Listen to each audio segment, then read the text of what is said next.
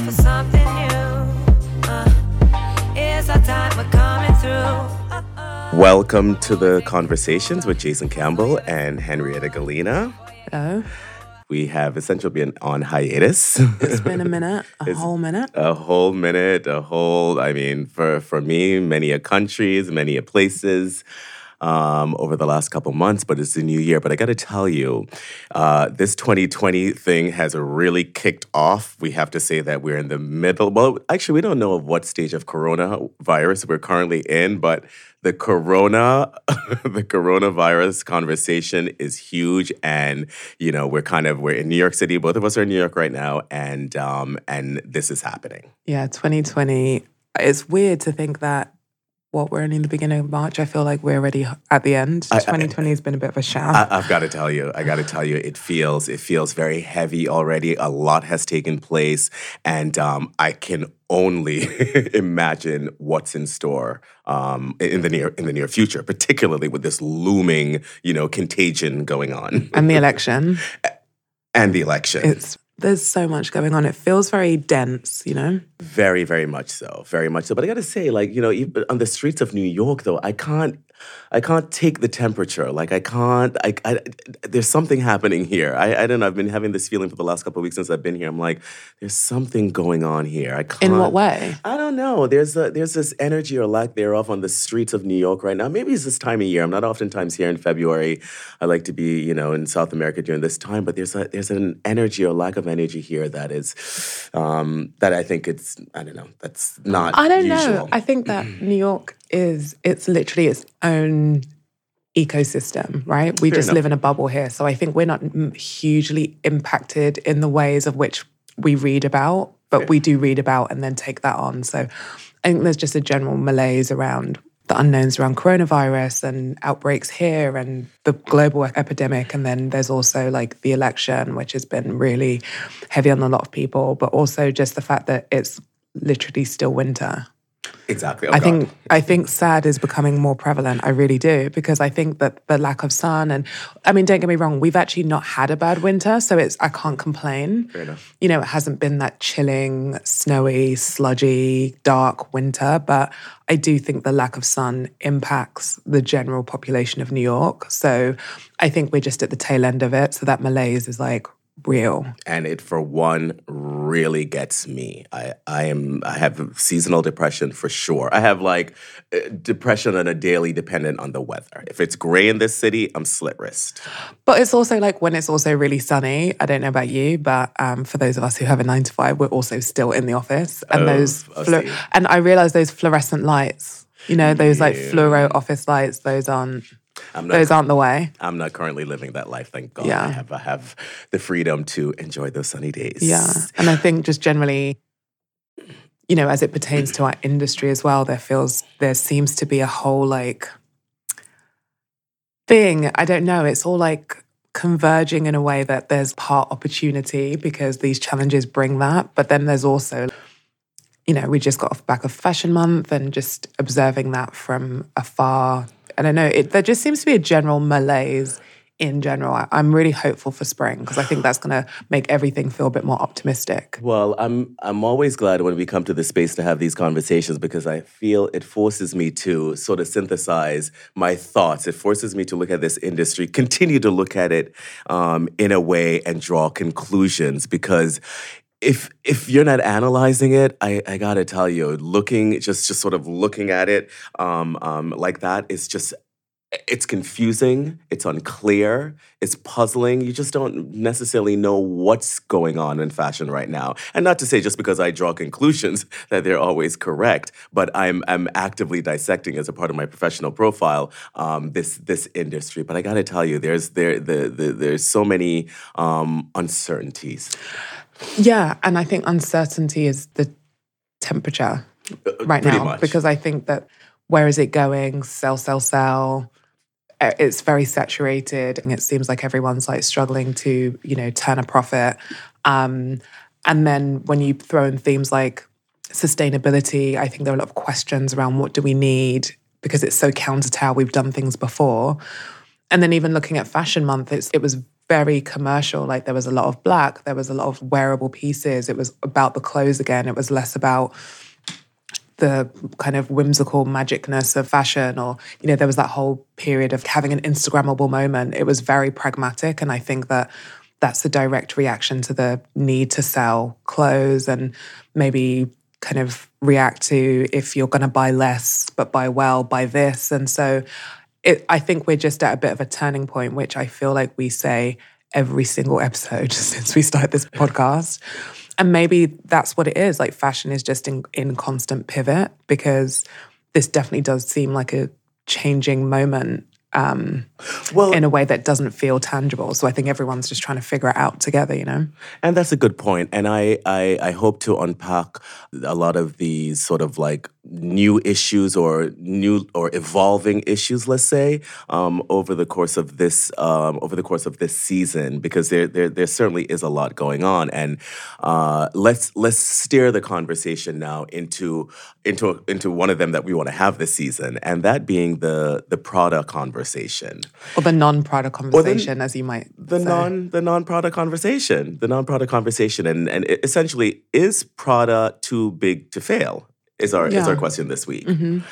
And um, and this this conversation arises from the recent events with the company, where essentially I thought that was quite stunning that they were essentially fined by by the, the American legislative system um, for that problem that they had with the with the figurine that the monkey figurine the monkey yeah. figurine and um, that was spearheaded by an American attorney who in fact saw it in the window at Prada in Soho was offended and like took a legal course.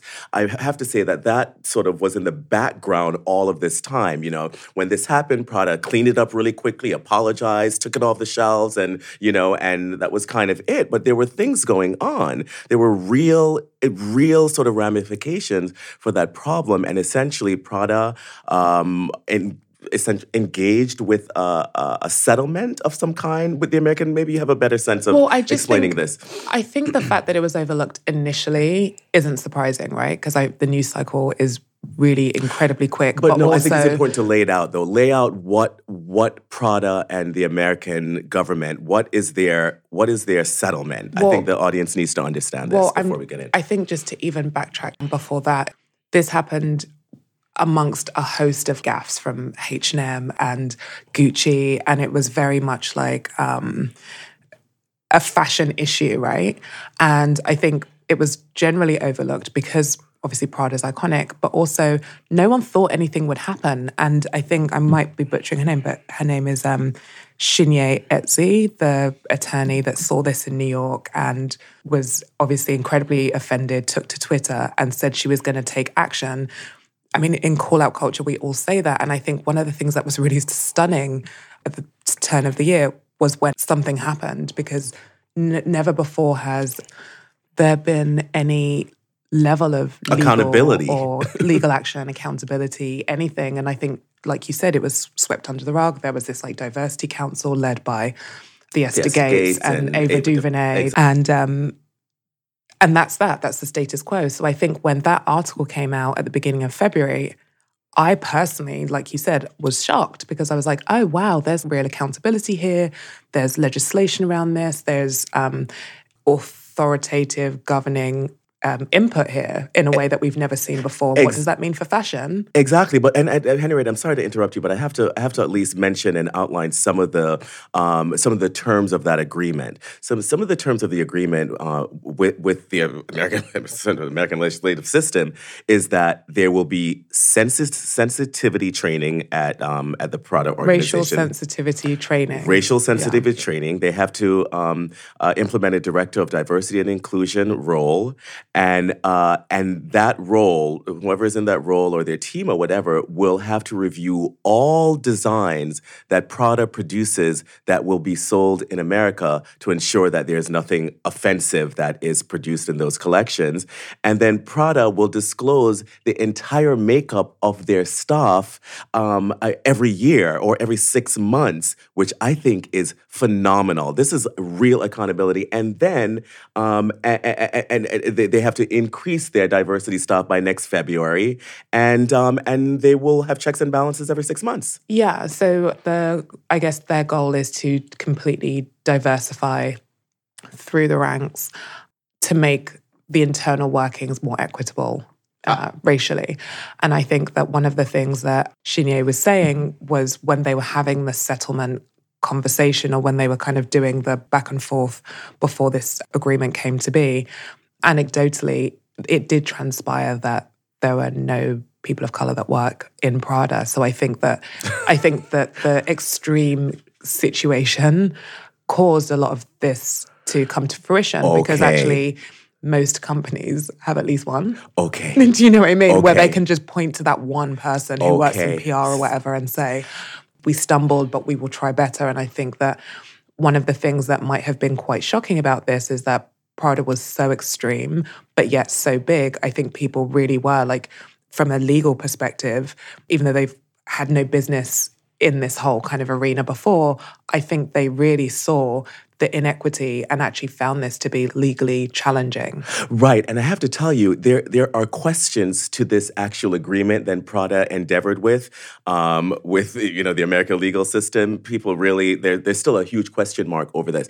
I don't know if it is as much legally binding as it's really important for Prada to maintain their a, a certain PR. You know, so in that respect, I think that is the that that's the impact for them from a brand perspective, from a PR perspective. It behooves them to sort of fall in line, as you say, because if the veil is lifted and one is to see what's under there, that it could be hugely, hugely embarrassing for Prada. And I have to tell you, maybe before I launch into this, for me, Prada represents the apartheid era. And we can dive into that in, in a second, but that's what Prada represents to me. That they have, uh, just from the outside in, clearly, it's just in the runway, we spoke about it in this forum, is that they have almost almost through a campaign have excluded black people from their ranks over the last 25 over the last 25 years. So i feel that the the the cobwebs in prada's closet is a offensive racist white supremacist sort of portfolio. I think it's worth noting that it's not strictly a black white issue because I think if you broaden the idea to people of color, that's what makes this, I think, super shocking. Where, you know, one instance um, with accessories actually caused something that becomes a larger business challenge because I think there was just a lack of representation across the board yes you know, and I think that, you know, looking into that um, challenge is what yielded the results that we get because there is just a lack of people of color in general, which makes it like an all white problem. which makes it an all-white problem i'm sorry Um, in the sense that there is a complete lack of diversity. It wasn't like, well, there's you know some Asian representation, and we we just have no black people. I think there is just a lack of people of color, which has made this even more problematic. And let's go back to our, our question for this episode Is Prada too big to fail? I- I think we've come about this question as well because we see how much of the industry, in spite of the gaffes, in spite of such a a, a big deal agreement, um, you know, with the with with with legislation involved and so forth. I have to say the the the Prada profile right now is like confetti's in the air, streamers are flying around. Is like Prada, Prada, Prada, and um and I, I think it does warrant the question: Why? How has Prada been able to sort of reinvent themselves in this age? They've you know they've done this blackwashing, I'll call it, um, where you know they've ushered in uh, so much black in a way that v- American Vogue magazine has done it that it doesn't seem authentic. And I, I, I- feel in many ways that they have shaken up their ranks in, in, in very short order. And I, I still think that there's some questions out on on on their motives and. Uh, What do you mean the they've shaken up their ranks in short order? What do you mean? Well, in terms of um, in terms of the black, we mentioned uh, Theaster Gates, we mentioned Ava DuVernay. In terms of their in terms of their models now that, that they're using, remember Prada was the brand that did not use a model, used Naomi Campbell 15 year prior, and then the the headline in a press release 15 years afterwards is that there has not been a black model used in 15 years. There was a real badge of honor in not sending a black model down the runway. I'm going to go back to that statement of apartheid. I really feel very strongly about this, and you know, my peers who lived during this during this period over the last couple decades, uh, particularly back in the '90s, when th- such a highly influential Asian fashion in the early Yeah. and I have to tell you, Miuccia Prada and the Prada, Prada organization, and Katie Grand. Katie Grand was a stylist during this era. You don't understand.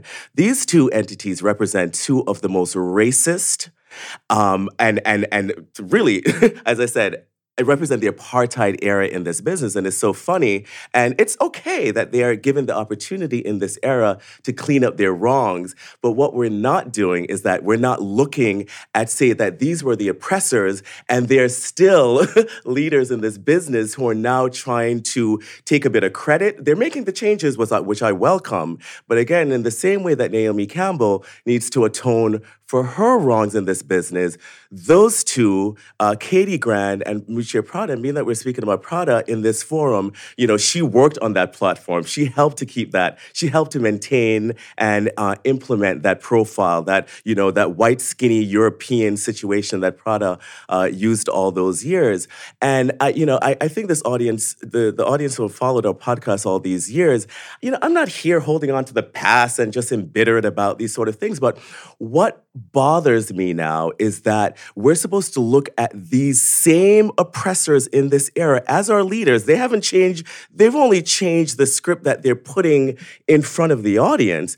I don't know what's going on in behind the scenes. I don't know how their thinking has changed. I don't know how they've evolved. I and that only leaves me suspect as to their motives now. Miuccia Prada, again, and I think I've asked this in this forum, why did you not see black people for 15 to 20 years? I find that to be a foreign concept, and I find that to be a, a really scary, a scary concept. But yet, she we all lived it.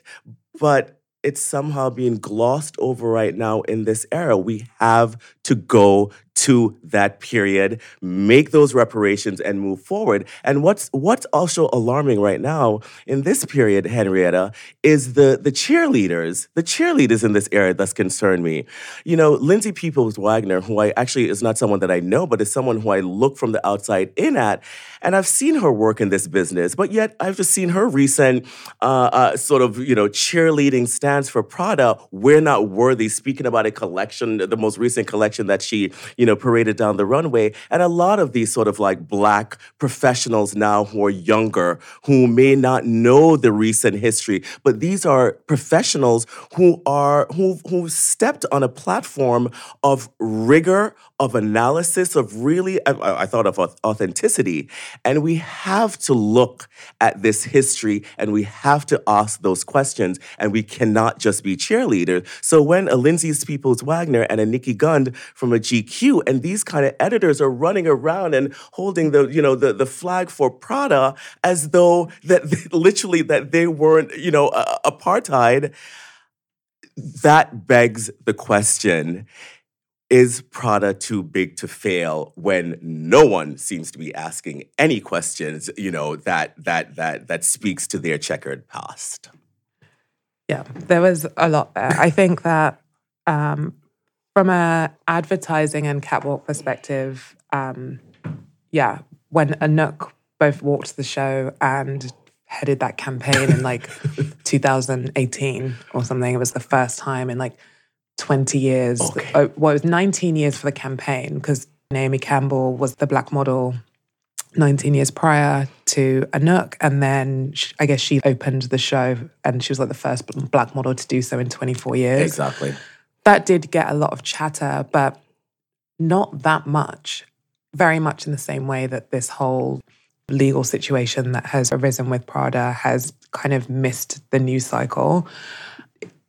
Is it because Prada's too big to fail? I think so. And I think that even though these issues are big ones that we do have to reconcile, we still work in fashion, right? So I think that there is a level of iconography. It's, it kind of reminds me a little bit of the Catholic Church.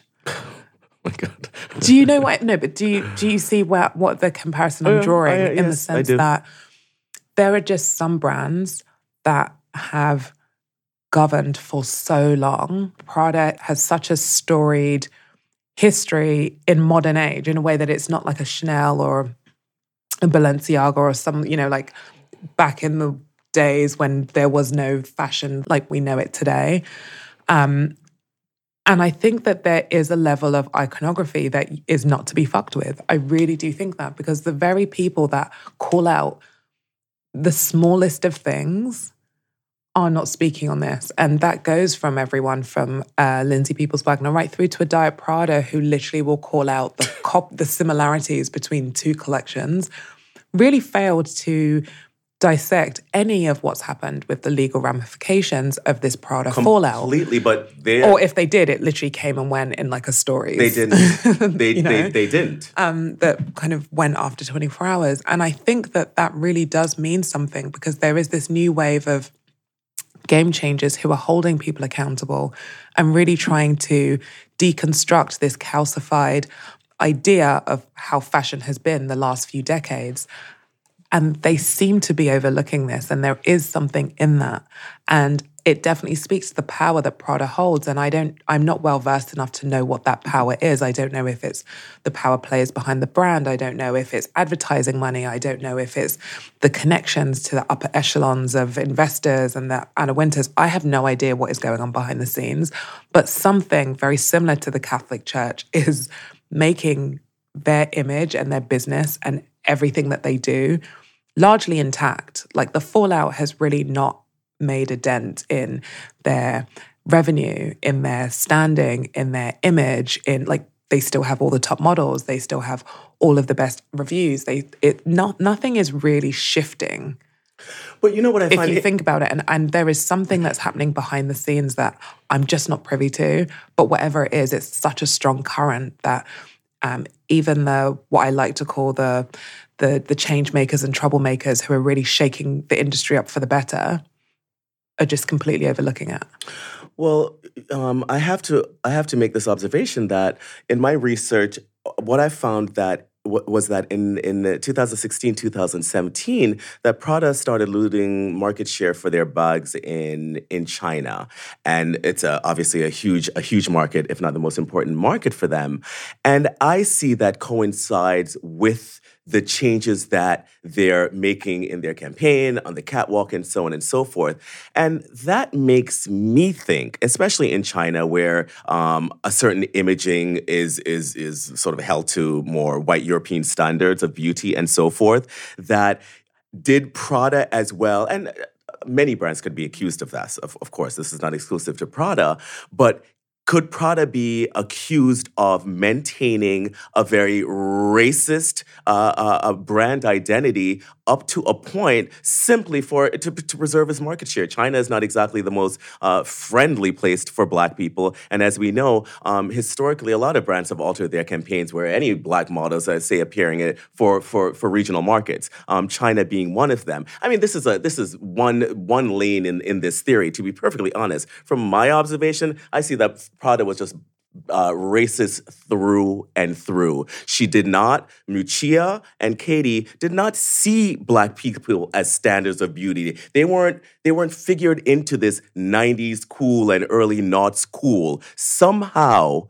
we were completely sidelined in their eyes in that era. They really doubled down as black as trend, and we were not on trend during that era. So I don't necessarily think it's only like that Prada has switched up their program and introduced more black people in an era when, you know, sportswear and streetwear was changing the game, and that's a new face of fashion as it has been over the last three years. They have gone deep, deep, deeply into this profile. And again, that was never they they in fact they they they they, they put their noses up at this kind of image before for a very very long time.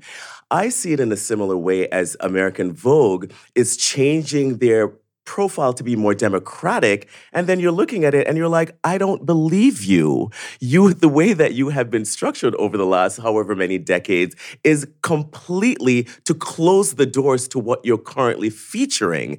And I think similarly of Prada. Again, evolution is fine. I'm all about it. But you you have to make that atonement and make it upfront. Okay. We're not hearing that in the, in the in the boardroom. So you talk about atonement a lot, I do. on this podcast and in our personal conversations. And I want I want to know what that looks like for you because I do feel like we are in this weird shift where people are confronted with their past in some way, shape, or form, whether it's call out culture, whether it's this legal route that's now coming into the um, fray, which has never happened before. So it's not to say, I mean, in, even in that New York Times article, it was saying that Gucci and H and M are next. You know, so this is becoming a new angle of accountability that we've not seen before. Um, but in some way, shape, or form, I think people are confronted with these gaffes, and you know, there is some need for reconciliation. Now, there are the brands that just shift course relatively swiftly um, to reflect a more diverse culture that is reflective of culture today. Um, but then there is that whole idea of authenticity and I don't believe you, and is that true? Or you're just trying to make money or capitalize on the black dollar? Or at what point are we able to accept these shifts as a as valid? at a very easy point, at a very at a very easy and a very clear point, just have the conversation. That's it. I don't I don't need you to go on a campaign around the world and ask for, you know, ask for oh, please forgive ask for forgiveness around the globe. No, no, no, no, no, no. I'm not asking for that. Have a conversation. But when you're um, enacting this Hollywood campaign of of deceit and and and and and, and coverage and, and and hiding things and hiding that history and and throwing more PR on top of that, Henrietta, that signals to me that you're not. I, again, I, no, I don't need for you to, to do a roadshow of apologies. No, You want it to be acknowledged. that's it. That's it. That is absolutely it.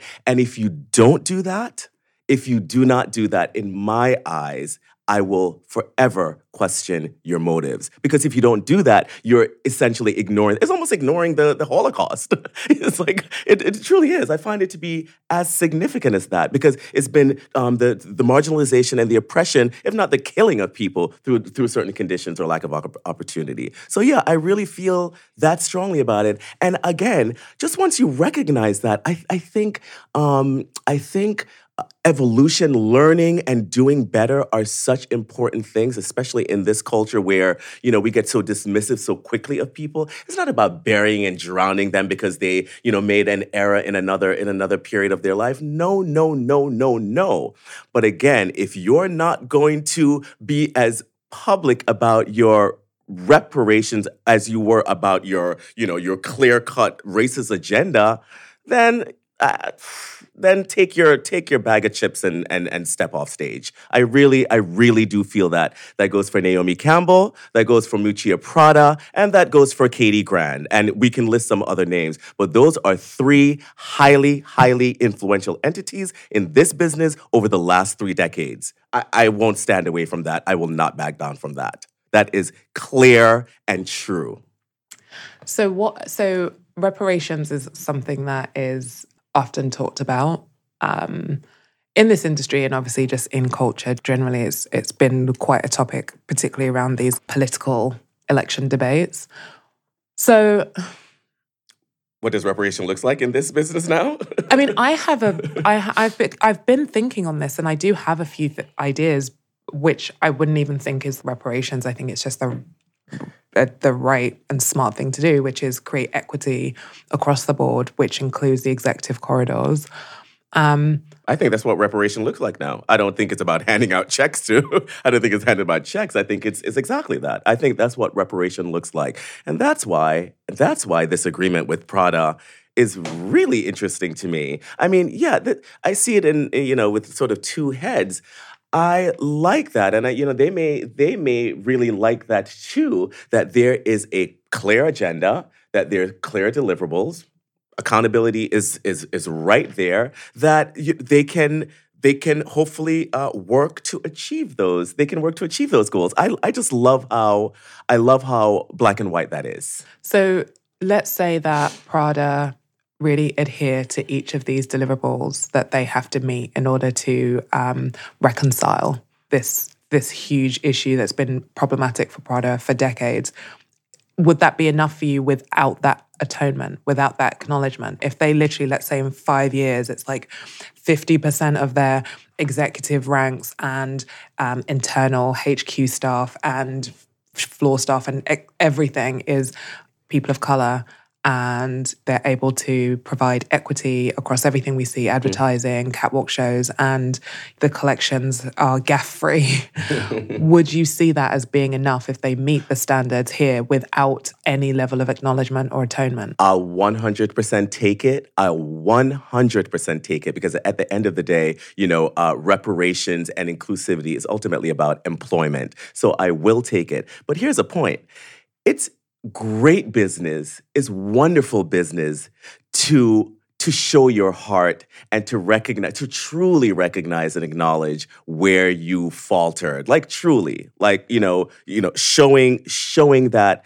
um, um, and owning and owning that. So it's not I, I don't think it should be such a leap for Prada to get to that point of actually I think in fact this was the opportunity this agreement was the opportunity to fully come clean to be like, we had got it wrong. We got it wrong in the past. And this agreement, while it may not be legally binding, we find it to be the utmost importance because it's important these sort of um, this accountability is important to us now as a company. We uh, and we for us to we signed this agreement because we ultimately want to do better and that our agenda is set up to do exactly that for the foreseeable future. So this that's the that's mm-hmm. the the opportunity to atone. It's not really asking for so much but look at what they did. They used that opportunity to sweep it all under the rug to not acknowledge anything in fact. You know if if this uh, uh, i'm sure they didn't want any any you know articles to come out on this on this thing and you saw how quickly that went away and you saw how that did not get any acreage of coverage from anywhere besides a new york times or business of fashion. It didn't appear anywhere and it was not in the it, no one was chatting about it amongst we were we were quite surprised hence having this podcast here. Our, our, our network was not discussing this. so in effect, they again they did this Hollywood performance game, and it's like go away, go away, go away. Don't show all the don't show all the the warts. We don't we we no no no, that, uh, that didn't really happen. So you see, is deceitful, and the same agenda is the same agenda is in place. I know we want to see the best of these places, these entities. I know we do, especially when things like this place takes place. It signals change, but I, I give it a side eye as well when they're unwilling to come out and call it for what it was and now for what it is. I'm I'm really big on that, Henrietta. I'm big. It's like it's like uh, you know someone comes in sheep's clothing. well, if you could identify that, wait, you were in a different garb. I saw you outside the door in a different garb, and then you come in, and then you you know you put on the charlatan's robe to talk. No, no, no. I saw the garb that you were you were walking in this room in. Again, you know, we're past the point of giving people benefit of the doubt simply because they are a respected outfit we're, we're done with that. We're done with that. You know, in fact, we go straight ahead and challenge those, you know, those, those entities that are supposedly respectable. But when you really look at their practices, it shows quite the opposite. So, can I ask a question that I know is not going to go down well, but I'm just curious. Um, why does it matter about Prada specifically in such a saturated fashion landscape where people are natively knowing better and doing better um, in ways that work to reconcile where we are um, racially, diversity, sustainability, all of these challenges. There's an influx of brands, designers, companies that are doing the work to um, remedy that. Why does it matter if Prada have atonement or if they even change? Um, well, there are a couple of reasons for that. The the the role that Prada plays in culture, in this fashion, in this fashion business, and it's just not a it's not a ceremonial role. This is a role that takes money, a significant amount of money from our community. It uses our it uses our image and our likeness um, to whether it be from dressing a celebrity in goddamn in in in, in Hollywood uh, to to to to millions of dollars in sales. They'll do those kind of performances. They don't have a problem with putting a dress onto Kerry Washington in a very sort of like deceitful way of getting a black dollar, but yet they will not put us in their executive corridors and just recently recognize our, our, our economic might to then, you know, flood their catwalks and their campaign with us. If if these are racists that are setting the that are setting the agenda and are just using you as pawn in their game, like I'm not going to forget that they're racists. I, I, I ask that because I do feel like there is a level of discernment amongst the black community, the customer base in general, where we're well aware of the challenges and the role that these legacy brands have played in where we are. And so Are, I'm are they? Do you not think I do? No, Henrietta. No, there's a whole there's a whole um, uh, class of of say black uh, executives, editors, or whatever. The new class of black editors and executives, they lack knowledge of the last 15 years of what came before them. They absolutely do. Because I came before them. And I know all the peers who, of people of color that came before them in this industry. They have not been downloaded. They have they absolutely have not. They have not been downloaded on the recent history of this of this um, industry. And we're talking about the last two decades. They simply do not have or even care to have that that that knowledge. And let's be honest, activism now is very trendy. So you can you and, and of course we have the tools to be able to express yourself on whatever issues in just like a, a, a click. So we have a lot of we have a lot of opinions that are being expressed even amongst the black community, but a, a lot of that is uninformed. And then they're going over to the they're playing in the oppressor's garden like and are promoting it and are, and are and are tilling it as well as they go you're just like, "Oh my god, if you only knew." So that only discounts and that only obsoletes all of that messaging that you that you posted on you know on your feed for the last two years. Like that that knowledge is just not there and that the scrutiny isn't. And and that that happens among some of the most uh, high profile activists in the black community right now. That's interesting because I think that while I was surprised about the lack of coverage around this entire Prada situation, one of the things that I was thinking about is the power of um, that discernment and just knowing. So, a good example is for a legacy brand is um, like a Tiffany's, right? Um, completely white, you would literally struggle to find a person of color until recently, where it's become this very diverse. They're talking about broadened sense of commitments from you know same-sex commitments right through to Lupita Nyong'o being splashed all over um, a campaign. But but their challenges have been acknowledged and they continued to lose money and lack relevancy and they've been overlooked. And I think that that's a part of what I'm talking about because I definitely reacted to the whole fallout around this legal route that was taken. But that said, I also I'm not really checking for Prada. I'm really focusing my energies on brands and companies that are authentically doing the work.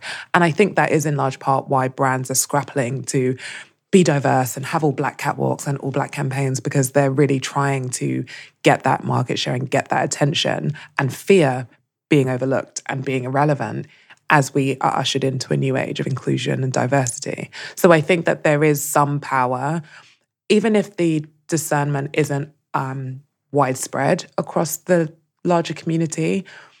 I do think it's there. And I think that even people like yourself, you're not checking for these brands. And I think that has impact. And I think it scales.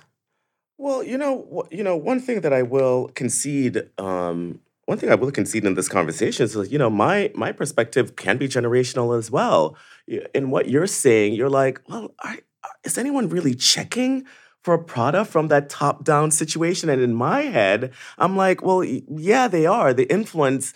The influence is still great, but maybe I'm oriented in the way that that shows from my era where we're really looking from the top down brands and Prada has always been at the top of that heat and the Louis Vuitton and all of that. But I, I, I will still hold to that because I But think from I a think top there's a system. a top down approach, yes, press are still flocking and writing great reviews. Advertising reigns supreme. But from an actual like the the brass tacks of the products as commodities and seeing it on the street and seeing like, are we now buying? I don't know, off white and other brands that we think are worthy of our attention are worthy of our dollars. You know, like that's what I'm saying. Like, I wonder how much of their influence is a perceived old guard I- idea I- of influence, I- where it's like, because yeah. I'm just like, who are they influencing? Like, I don't really know anyone that's checking for Prada in the way in which you would expect when you talk about Prada being so, you know, this kind of Herculean entity that is like ruling fashion. I'm like, where is this evidence Okay. beyond the old guard editors, journalists, this kind of like Prada outside of press and the upper echelons of fashion who fawn over these brands and designers, I don't see this evidence in the streets. I don't see this um, influence in conversations. I don't see this influence on like social. So I'm just wondering when it comes to the actual brass tacks of who is actually fucking with Prada. I don't see this influence in the same way that it's perceived amongst. Okay, let me let me put it this way. I perceive Prada in the same way as I say uh, it's- do Gucci in the way that Gucci Gucci has has had several iterations as a as a popular fashion brand. And the reason that it's been able and particularly in this area the reason why it's so successful in this area is because of brand recognition. The brand name that Gucci name has traveled through the decades. Prada has established itself, though it's you know it started as a small store, I think from the '60s um, with the parents of Miuccia and so forth. Um, uh, it has established itself in this era as one of those generational brands. If Prada dies in you know in in, in one of these eras, I think it can cement itself in culture. Well, I mean, this is a huge forecast as to how culture is going to continue to evolve. I don't know if I can you know, but in any case, I'm going to put a, a broad stroke over that. I think Prada is is is like institutionalized in this way and has established its brand identity in fashion culture in a really strong way that it can live for for a very long time And to I- come. That's what I mean. Yeah, that's why I see it in that way. It- That's why I see it in that way. I agree. Prada absolutely has iconic institutional status. Like that is just the way that it is. My question is more like, what does that actually mean and matter in brass tacks in the way that culture works today and the way that the economics of fashion and all of that stuff? Much like in the way that, I don't know, an LL Bean or a Gap is, or, you know, I just, I, I- It and those are slightly different examples because they're like Gap is actually potentially going out of business. But I'm just really thinking about this might that they wield. I'm just really trying to figure out what it really means. Well, what it means, what it means is that a brand like that, if it's nimble and it wants to pivot and turn its sight on the black, black dollar as it is now, it can do that. And not every brand, and in almost like a vulture.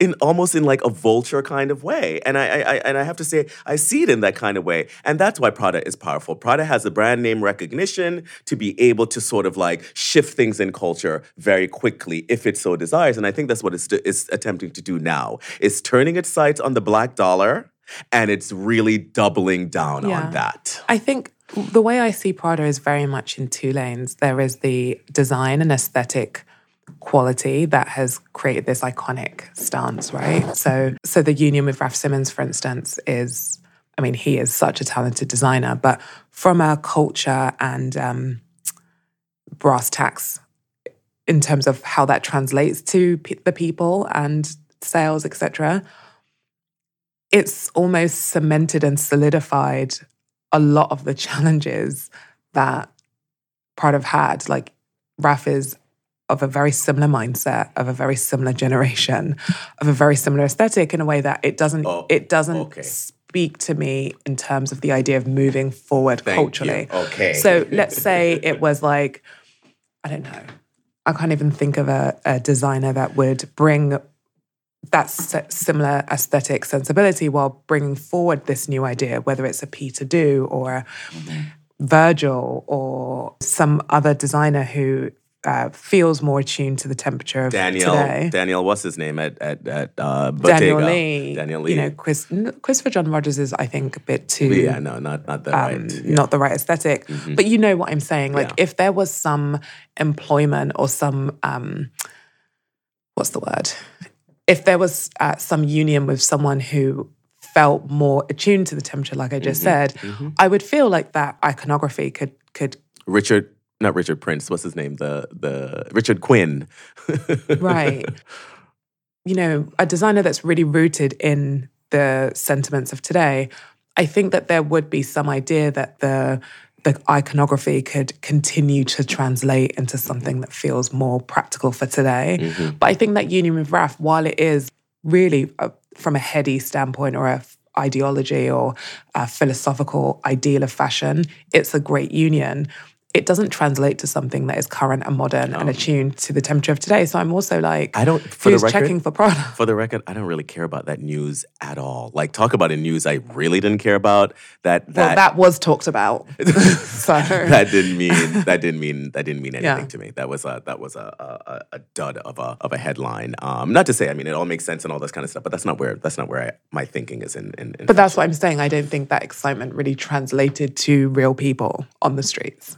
No, Like, no, and that was no, what I was saying about this like power that Prada wields. It's all very like influence and power. And I'm just like, yeah, in a kind of bubble over there. But I don't think it necessarily translates Well, to real well, life. Well, no, no, no, no. I, I, you know, again, I'm going to go back to that brand recognition. You know, that brand recognition thing is huge. It's not. We, you know this. I mean, you're you're a marketer. You're a marketer. You understand that. You understand that you could mention Prada in the middle of Kansas, and it'll have some brand recognition. You could mention it in most, you know, wherever, and and uh, an off white will not. Like I you know, understand. you know that. I You- understand. You know how that what works. I'm saying is that means something different today in the sense that it doesn't have to mean in anything the sense different. that it just has to have meaning. Is my point. in the sense that a vacuum cleaner, people colloquially call it a Hoover, which is a brand of vacuum cleaner, but everyone's still for, like dying over Dyson. It just these things don't always translate to things that are real. That's all I'm saying. No, I understand. But I, again, in this era, brand recognition is probably one of the realest things because in an era where brands are just popping up and uh, talk about a, a conversation, talk about a podcast to come up, are you recognizing how many of these digitally native brands are failing right now? Okay, and that is for a reason. They're failing because they have not cemented themselves with, with a brand identity or brand recognition over the course Yes. of decades. And that's the thing. I think that's what is showing in this era is that it's yeah, you could get crazy amount of VC dollars and and Yeah, have X amount of 10x exactly. returns and all Yes. this kind of stuff. But like it still takes a long time to build your brand, to build brand recognition. That- and that's what a Prada has A in hundred spades. percent. But this is literally what we've been talking about. It's all connected. That is why this is so convoluted. What it takes to make a brand today, because to be quote unquote iconic just isn't enough anymore.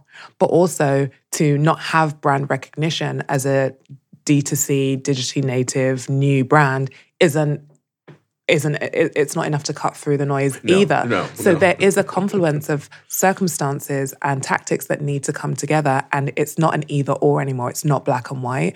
And that's exactly my point. Neither in silo matters. So Prada is iconic, but without that cultural relevance and actually being about something in an authentic way, that's not going to work. In the same way that um, the lack of brand recognition is detrimental to a lot of D2C brands that are dying. So I think that it it is this confluence um, of circumstances that is very complicated and not black and white. And I actually have to mention another name. Yeah, Museum Mammy is also a part of that. I'm sorry. Oh my God. I'm sorry. And I, I don't mean to make light of this, but you know, the more I think about it, the more I feel that the campaign may be insidious. You know, I, I'm sorry. There's a collection of these wonderful black thinkers and these great black minds, and I'm feeling like they're being bought. I'm sorry. I, I said think it. we should. I think that um, we should speak to someone. We, we, we, we, we have to. We, we, we absolutely have to. And we'll put those calls out because this is not, you know, this is not about indictment. I don't, I don't like sometimes when things come off in this form of like, you know, No, I- I- calling things out I without. think we should speak about it because I would be interested to get like when you talk about um, Museum Mammy Kimberly Drew, who I think is incredibly, incredibly smart, and just her critical thinking towards all things fashion, art, and otherwise, I think is really important. Um, I would be interested to see if she's looking at this in a completely different way, or maybe she, I- maybe she is seeing the inner workings and thinking that and and understanding that this is an authentic genuine move or they're having the real conversations or anything like that. I mean i'm just saying that there are different perspectives to this and so it would just be interesting to see if someone is completely looking at this from a completely different perspective based on information and knowledge that they have One hundred percent. I One hundred percent. valid I would love. I would love to get a, a Lindsay Peoples Wagner or Museum Mammy Kimberly Drew um, up here for this podcast to talk about these things, and a, and a Amy Sall. I you know when I think when I when I think about these amazing amazing women, um, and again I, I don't want to indict them before I speak to them, but yeah, when I see them out there like raising the Prada flag, and these are people who ask questions in other forum about these issues, but in that forum. I, I, I only see I only see uh, rejoicement and, and and that sort of stuff. Uh, I have question marks. I have questions. And on that note, yeah let's hope they're answered soon all right and on that note, Henrietta, we will we will catch you the next time. okay Ciao.